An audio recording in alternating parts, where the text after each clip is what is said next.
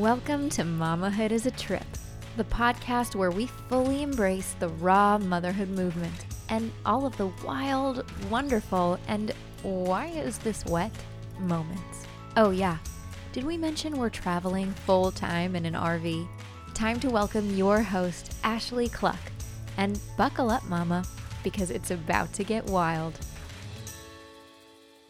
Hey, Mama, welcome back to another episode. Today, we are talking all about how to make traveling long distances in a car with an infant easier for both mom and baby. If you're new here, let me give you a quick background on how I've got some skin in this game. I've been traveling with my husband Jake for his work for the past three years across the US. We mainly stay in the Midwest, and since staying in a hotel or an Airbnb for three plus months at a time would cost a small fortune, back in 2018, it was actually like Christmas 2017, we bought a Jayco Eagle travel trailer and we've lived in that full time ever since. Now, if you follow me on Instagram, you're probably like, um, I've seen pictures in your house. Like that doesn't make sense. so before we had Oakley, we bought a house in my hometown so we would have a home base because let's face it, babies require a lot of stuff. And aside from that, we needed our own space when we came home to visit we made the decision that once Oakley was born that we would wait a few months to get adjusted to being parents and then we would pick back up and start traveling as a family again. Are you thinking we're crazy yet? Honestly, I don't blame you, but I swear that we're not. We've made a handful of six plus hour trips with Oakley now, so I've got some tips and some hard lessons to share. So if you ever need to drive long distances with your tiny human, I hope these help.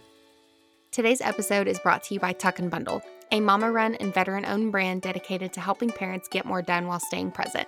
Custom made from buttery soft micromodal fabric, their baby wraps are designed for comfort and versatility so new parents can enjoy being hands free while soothing and bonding with babe in any outfit year round. You can shop their collection at tuckandbundleshop.com.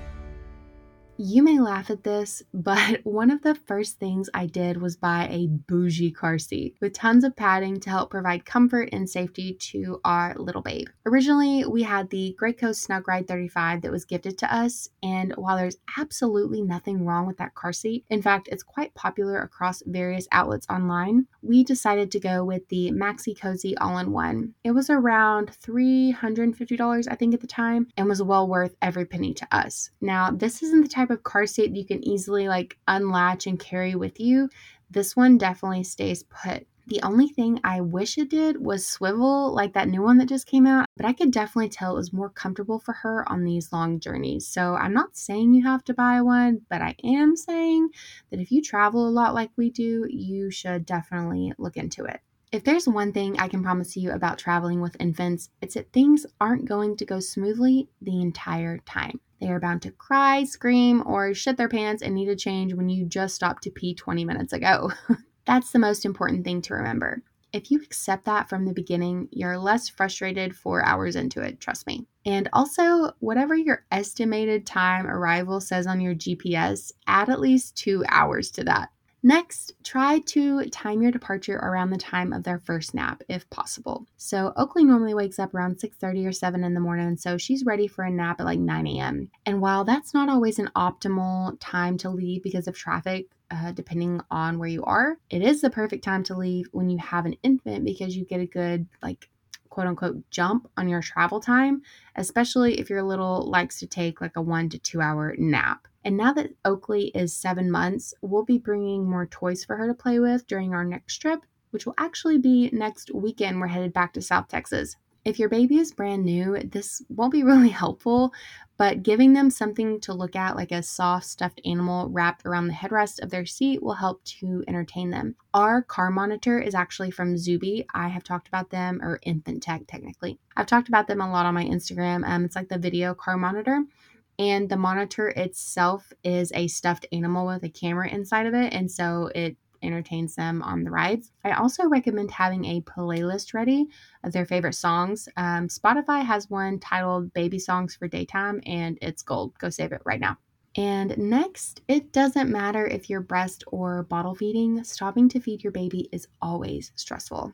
You're trying to figure out where to park, whether you want to go in or stay in the car, wondering if that creepy man is going to stare at you the entire time. Ugh, this is my least favorite part of traveling, especially when it's just me and Oakley, because sometimes we have to come back for things like, you know, well checks or just coming to visit family, and Jake can't come because he's working. As a woman, I think about all the horrible things that happen in gas station parking lots, which is why I'm telling you now. If you think parking in the back of a store to feed your baby is safer because nobody is watching, it's not. Chances are there are more good people than bad at that store, so park close to the front where if you screamed, someone would hear you. Next on that list of safety is to have some form of self defense. Almost everyone in my family carries, and I absolutely do when we travel anywhere. I never go into the store to breastfeed my daughter. Instead, I climb in the back seat with her, and our protection lies in the back pocket of the front passenger seat. So within an arm's reach for me, but completely out of reach for her.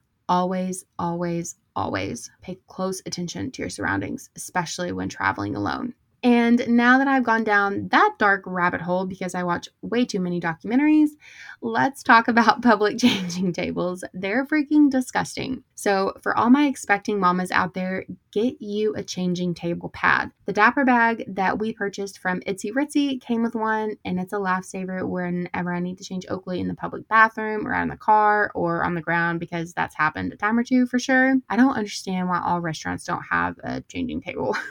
And speaking of stopping, when it comes to timing your stops, be flexible with your schedule. Like I said earlier, you can plan a stop to feed them, change them, and 20 minutes later, they can shit their pants. So just be prepared for it. But I would definitely recommend trying to plan out the places where you're going to stop to feed your baby and yourself for that matter, because mama needs lunch too. You can use Google Maps for this, or one of my favorite apps for doing like planned stops is called Roadtrippers. I know it's available on iOS. I'm not sure about the Google Play Store, but it's a pretty big app, so I'm assuming so, but definitely check that out. And one last topic that I want to talk about here picture being stuck in a really huge city at rush hour and your baby is screaming bloody murder in the back. Listen, when Oakley cries, something inside of me twists up and I immediately want to scoop her up and, you know, help her feel better. Try doing that in the middle of a traffic jam.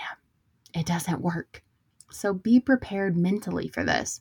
Understand that you are not, absolutely not, a bad mom just because you get, get to your baby right then.